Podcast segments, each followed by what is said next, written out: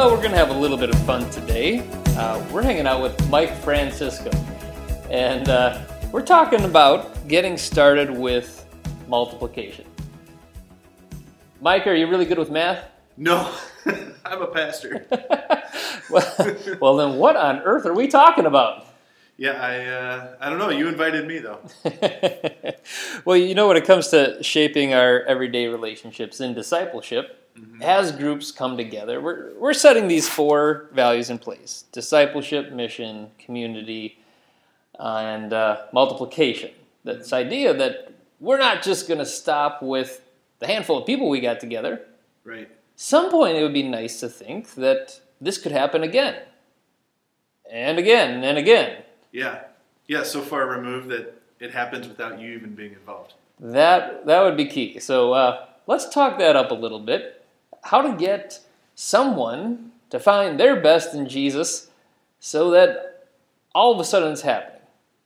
So let's just start with hey, the handful of people are coming over for the first two, three, four times. Yeah. And uh, maybe you're the one hosting in your house, and leading, and sending the email, Okay. and coordinating the food, and cleaning. Like, does it sound old yet? Yeah. Well, all but the cleaning. My wife would be doing the cleaning. Well, I'm, I'm glad, I, and I hope she volunteered for that rather course, than course. Uh, what, what's an alternative, though? Uh, the alternative is inviting somebody else into that. Uh, inviting them to, to have a small part, maybe the cleaning, maybe bringing the napkins, bringing uh, a side item, or uh, whatever it might be that they they are able to bring. Yeah, and it, you can make it normal to play that kind of part. Um, I imagine someone could keep the calendar. Right. Uh, help me out. What, what else goes into these group settings? You could you could be the one that uh, sends out the email or the text message reminder. Hey, we're meeting tonight. Uh, you could be the one that uh, greets at the door. It's always nice to show up at somebody's house and have the door opened for you, a nice smile. Even something like give someone else a shot at leading the discussion for that night. Yeah. Now you're getting in deep though. Yeah, well, we're asking- diving in deep. to a different level there. and you know, it, it, it helps, at least in the long run. Anyone can try it once, but to find someone who, like, that's their thing, Yeah. they could do that. hmm Um, you've talked up the, the power of an I see in you conversation. I, I know this is something you really believe in. Yeah. Yeah. Tell me why you believe in it so much. Well, for me, uh, I was invited to a dinner at Dr. Chuck and uh, his wife, Mrs. Musfeld. They had us over to their house. I was a freshman in high school, Uh-huh. and I remember the dinner, dinner vividly because we had asparagus, nice steak, salad, and, and there were all kinds of uh, high school freshmen wandering around his house that night. And after the dinner, Dr. Chuck said, I see in each of you the ability to lead a small group uh, after high school on your college dorm room floor.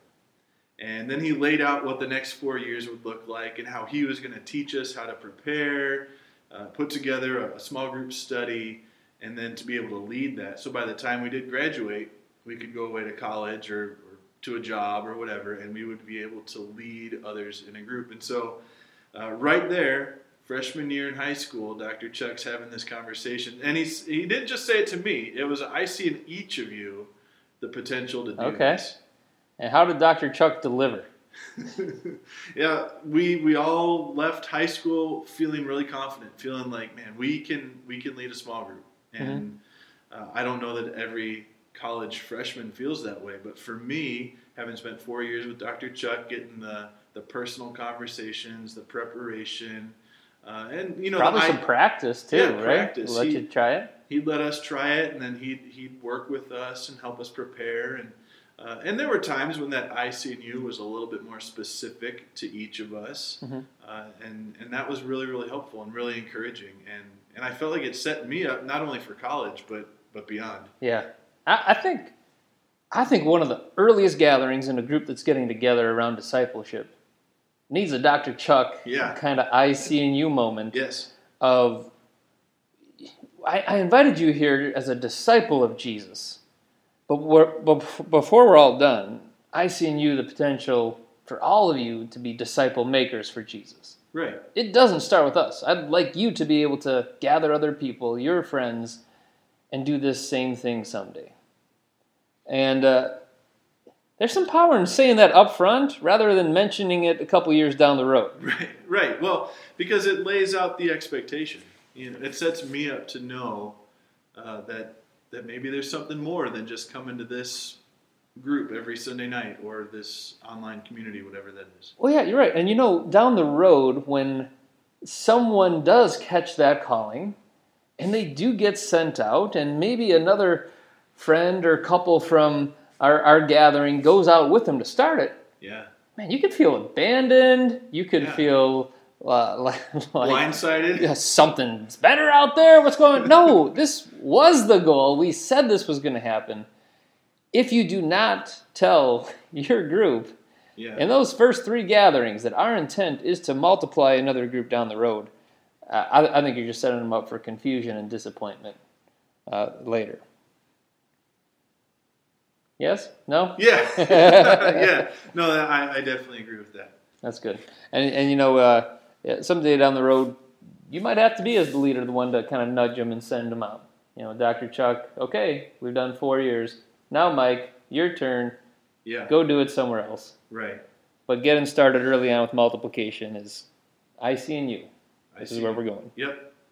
Yeah, it was huge. And and the other thing too is he followed up on it. He didn't just let it let it sit there. Right. Mhm. He he made sure that, that we were growing and that we were being challenged. So important. Not a one-time speech. Right. Uh, you gotta you gotta revisit this. Right. And that's how any of these four values we're talking about Right. really gets going. right.